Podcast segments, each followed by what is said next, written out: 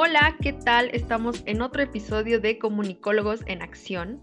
También eh, me entristece mucho decirles que es el último. Y el día de hoy los acompañamos Leonardo Pérez y yo, Zaira Chávez. Leo, ¿cómo estás? Muy bien, muchas gracias, Zaira. ¿Y tú cómo estás? También, muy bien. Aquí cerrando con nuestro increíble tema de frecuencias radiales.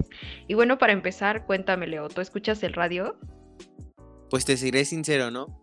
Anteriormente pues yo no escuchaba la radio y pues después este, en una aplicación de TikTok eh, conocí a una influencer, ¿no? Locutora. Eh, esta Ajá. locutora pues eh, tiene una radio en, en Monterrey, ¿no? Y pues obviamente Ajá. como no es mi radiofrecuencia, pues no la puedo escuchar, ¿no? Pero con una Ajá. app digital eh, que es su, pues la app en la que se puede escuchar la radio, que es Digital ciento dos punto nueve, pues ahí escucho a la... Ajá. a la que conduce, ¿no? Que es la influencer y, y pues nos tenemos que adaptar a, esta tec- a estas tecnologías, ¿no? Que ahora en una app digital puedo escuchar la radio de Monterrey, ¿no? Sí, claro, como dices, eh, hay que adaptarnos y qué bueno que esas adaptaciones ahora nos permiten escuchar lo que no es de nuestro estado. Uh-huh. Y bueno, este, pues fíjate que yo antes escuchaba la radio todos los días. Era de que bajaba a desayunar y estaba el radio prendido. Bajaba a comer, a cenar, todos los días, todo el día escuchar el radio.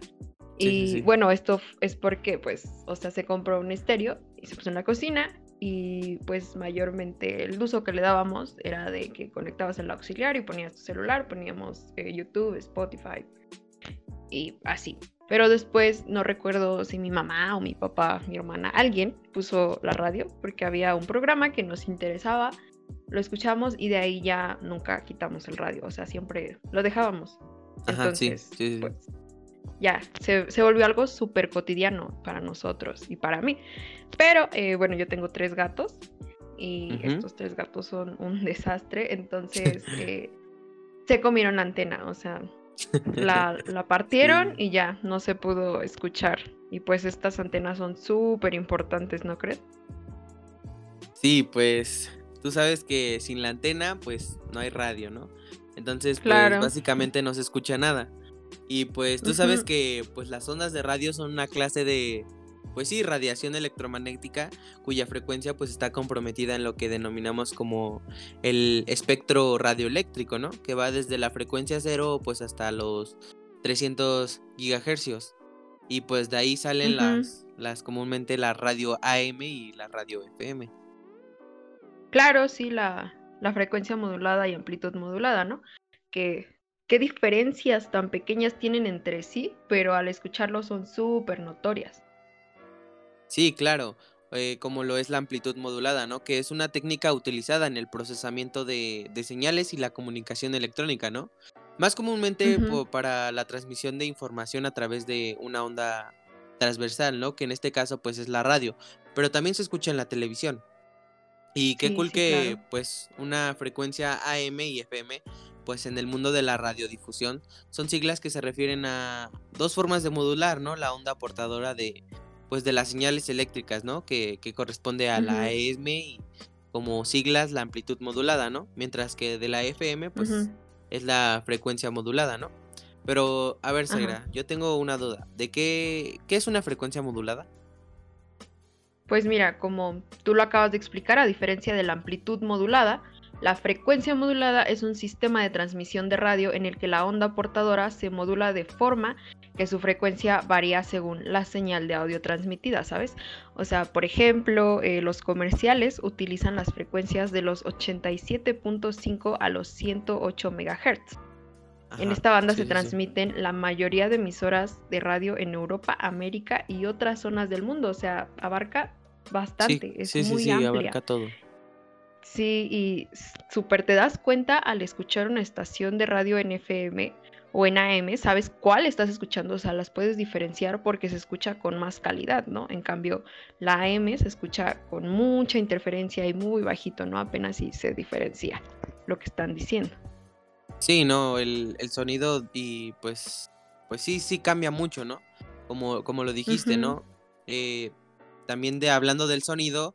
la amplitud modulada tiene pues baja calidad, ¿no? Debido a que pues el estrecho de, de banda pues es tan solo de Ajá. diez gigahertz, ¿no? A comparación de la frecuencia sí. modulada que tiene, pues, doble ancho, ¿no? De banda, que es hasta los veinte.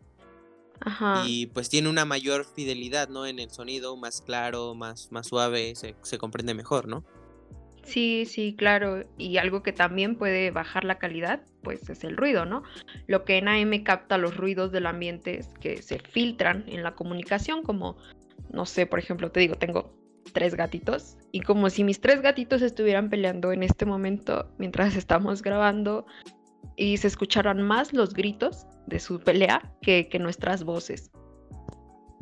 Sí, sí, sí, exacto. Pues aclaro, ¿no? Que pues sí, al alcance también es largo, pues muy importante lo que es la, la A M, ¿no? Que tiene una mayor cobertura, ¿no? Y que es un poco Ajá. más sensible al ruido, mientras que la F M tiene pues menos frecuencia y, y menos alcance, ¿no? Pero tiene un mejor sonido. Sí, claro, claro que sí, Leo. Y bueno, acá como un dato curioso, ¿tú sabes cuántas emisoras hay en México? O sea, ¿te da una idea? Mm, pues unas como cuatrocientas, quinientas más o menos. No, ¿qué crees? O sea, en la actualidad en México existen mil trescientas treinta y dos emisoras de radio. Tenemos no, sí, muchísimas. Un buen. Sí, sí, tenemos sí, muchas.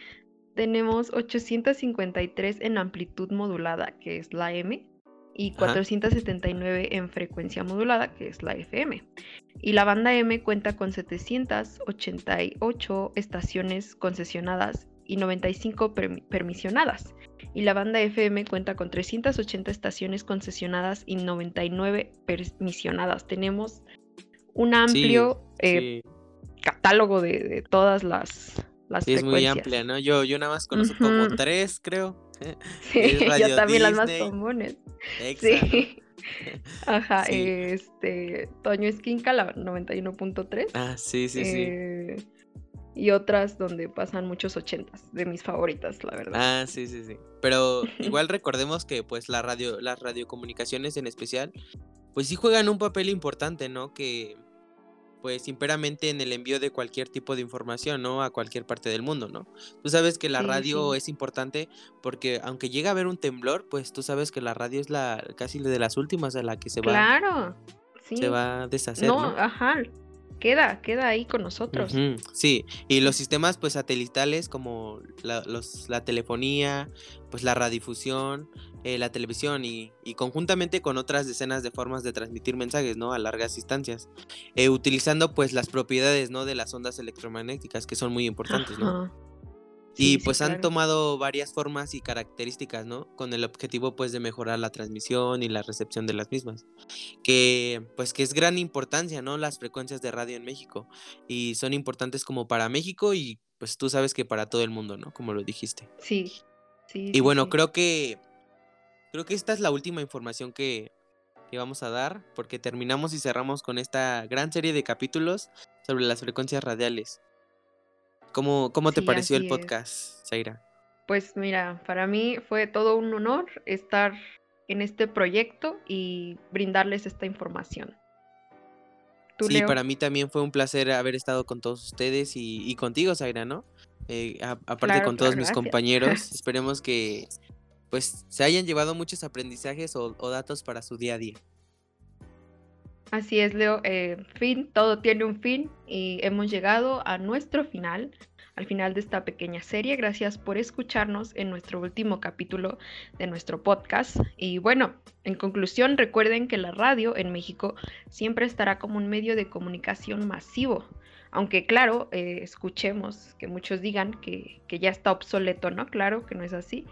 Sigue entre nosotros, aunque surjan muchas nuevas tecnologías. Y bueno, repito, muchísimas gracias a todos por escucharnos de parte de todo el equipo que colaboramos en este gran podcast, episodio con episodio. Todos eh, hicimos mucho esfuerzo en traerles episodios de calidad.